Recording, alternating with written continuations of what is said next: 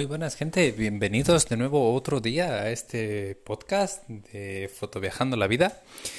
Y bueno, yo soy Daniel Perdiguero, como siempre acompañándonos en este tercer episodio, en el que, bueno, pues vamos a hacer un poco de reflexión de vista atrás a lo que supone salir de, de España para vivir fuera en otro país. Bueno, como ya comenté en otro episodio anterior, yo esta es la segunda vez que salgo de España. La primera, la primera vez que salí de España para vivir en otro sitio eh, fue de Erasmus, este programa Erasmus de estudios, que bueno, es bastante conocido. Y lo que hice fue hacer un año completo, un año académico, con lo que fueron 10 meses, desde agosto hasta junio.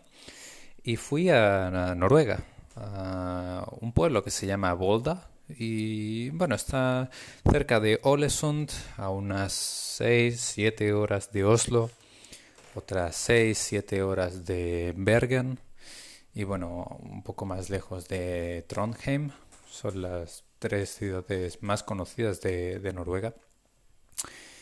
Y allí lo que fui a hacer fue estudiar fotografía. La primera experiencia de vivir fuera de España, en un país en el que el español obviamente no es un idioma que se hable, un idioma eh, nativo en el país, ni tampoco el inglés siquiera, porque claro, es el noruego, pues es un poco distinta, ¿no? Mm, cuando llevas un tiempo viviendo en el extranjero, lo que suele pasar al principio es que tiendes a apegarte más a tu país de lo que te apegabas una vez estabas pues en tu país. Otra también de las cosas que suele pasar es que empiezas a apreciar cosas que tú nunca habías apreciado de tu país.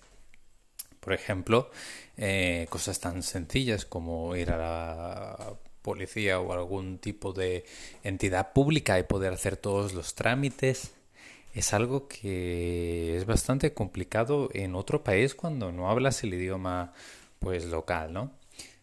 Otro de los problemas también y de las cosas eh, que bueno, ahora me está pasando algo más de factura, ¿no? Cuando me fui a Noruega, de hecho. Es bueno, pues todo el tema relacionado con sanidad, con servicios, con gestiones.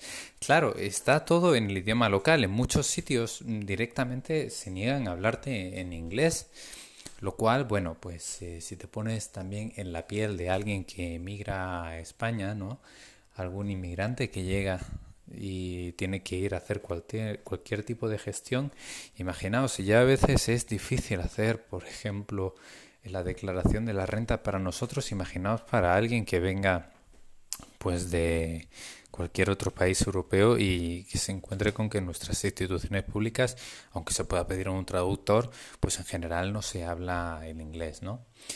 Entonces, bueno, en Noruega fue todo un poco más sencillo porque estaba todo gestionado por la universidad y este programa Erasmus. Pero claro, esta segunda vez que estoy viviendo fuera de España es en Eslovenia que Eslovenia aún así yo creo que tiene que ser bastante mejor que España para, para gente que inmigra, ¿no? Porque, bueno, Eslovenia es un país bastante pequeñito, un país que tampoco es muy rico. Para la zona en la que está no está mal económicamente, porque si luego lo, comparamos con otros países que son un poco algo más pobres, no son, no son pobres, pobres, pero bueno, pues Croacia tiene eh, menos ingresos y luego Hungría también, y el resto, ¿no? Montenegro, Serbia. Sí, lo que pasa es que sí que estamos también cerca de Austria, que se quiera o no, pues sí que tienen algo más de nivel, ¿no? La cosa es que su idioma es bastante débil en comparación con nuestro idioma, ¿no? Con el español. Entonces lo que hace la gente aquí está muy de, muy de moda, entre comillas, ¿no? Porque eh, es uno de los principales problemas que tienen países con idiomas minoritarios. Es que todo el contenido que reciben, o la mayoría de contenido, tanto en televisión como eh, programas de ordenador, por ejemplo, o incluso páginas web, casi todo está en inglés o en alemán, en un idioma que no es el suyo. Entonces, claro, la mayoría de la gente pues controla un segundo idioma casi a la perfección. Eh, esto también pasaba en Noruega, mm, porque bueno, aunque sí que eran una potencia económica más grande, pues eh, los noruegos tienen bastante buena educación y su idioma es minoritario, así que igualmente pues aprendían uno secundario, ¿no? Sin embargo, bueno, aquí ahora en Eslovenia estoy viviendo una cosa que es algo distinta. Y esta cosa que estoy viviendo es que, claro, ya no tengo el apoyo de la universidad como tal. Ahora estoy trabajando. Sí que existe, bueno, existen entidades como ISN, ESN, Erasmus eh, Student Network, que bueno, siempre se ofrecen ayudar, pero no, no es lo mismo, claro, ya no hay una entidad que esté guiándote en todo lo que tienes que hacer y unos pasos establecidos, básicamente es eh, inmigrar totalmente, ¿no? Y bueno, hay muchas cosas que, que, esto implica, tienes que hacer mucho papeleo, en las entidades públicas pues el idioma oficial es esloveno, con lo que, claro, obviamente es mm, a veces choca que, que no hables esloveno y te tengan que hablar en inglés.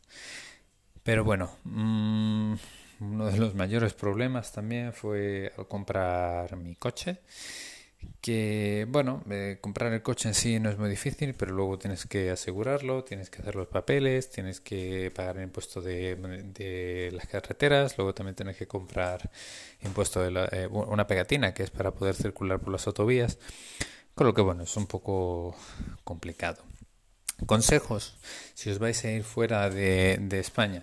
Yo no os diría que habléis el idioma local porque depende de cuánto tiempo os vayáis y aunque creáis que os vais a ir durante un, un tiempo más extendido, lo mismo al final acabáis volviéndoos al poco tiempo, con lo que aprender el idioma local bueno, si sois curiosos, tenéis tiempo y tenéis ganas, pues podéis darle un, una oportunidad.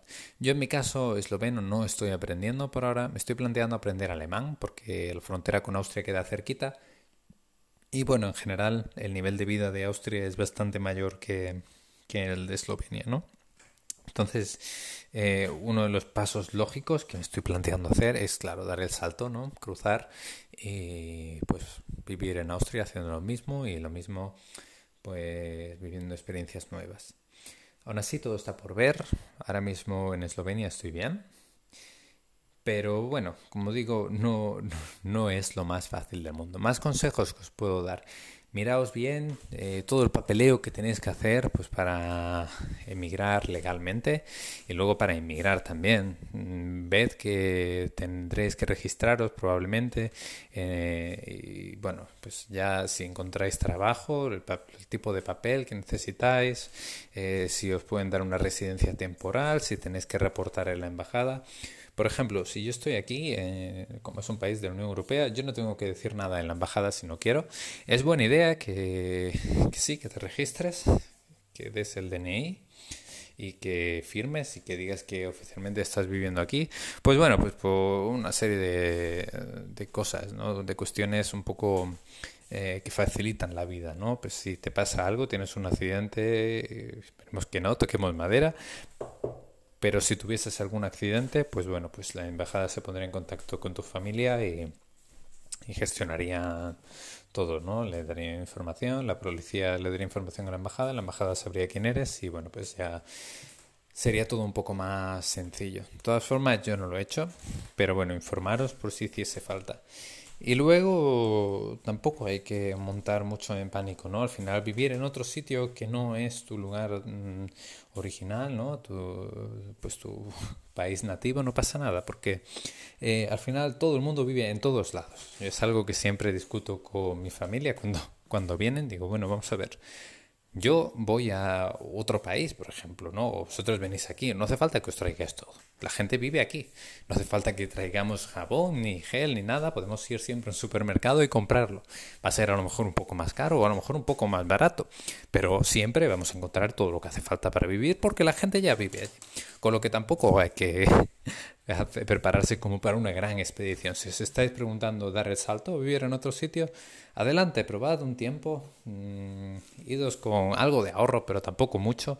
Sobre todo cuando lleguéis donde sea, intentad ver las posibilidades que hay de vivir en otro país trabajando también, porque eh, si os vais a algún sitio, si no es por ocio y porque tengáis mucho dinero y es lo que queráis hacer, eh, normalmente vais a necesitar alguna forma de subsistir. Si ya la tenéis, porque tenéis un negocio online y, simplemente queréis vivir en otro sitio, pues bueno, adelante. Pero si os estáis planteando llegar a otro país y encontrar trabajo, mirad cómo están la, todo tipo de pues todo tipo de cuestiones, ¿no? Cómo está el paro en ese país, eh, si es fácil para los extranjeros, si se puede vivir o trabajar hablando inglés echadle un ojo a todo, valorad toda la situación, porque aquí donde yo estoy, encontrar trabajo en inglés exclusivamente es un poco más complicado. Sin embargo, pues bueno, en otros países, dependiendo del perfil que también tengáis, pues es más fácil, ¿no? Como Alemania o, Austria, por ejemplo. Son países hasta Bélgica eh, también, o Países Bajos. Son países más fáciles de encontrar algún trabajo de, de habla únicamente inglesa o inglesa hispana o algo en los que no, lo que no os requieran el idioma local.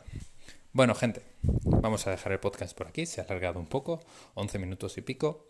Eh, como dije en el anterior y como voy a seguir diciendo, por favor dejadme en comentarios de qué queréis que hablemos lo siguiente y directamente pues hacemos algún podcast que esté en término medio entre lo que vosotros queréis y lo que a mí me apetece. Gente, muchas gracias por seguirme, nos eh, oímos en próximos podcasts. Un abrazo, hasta luego.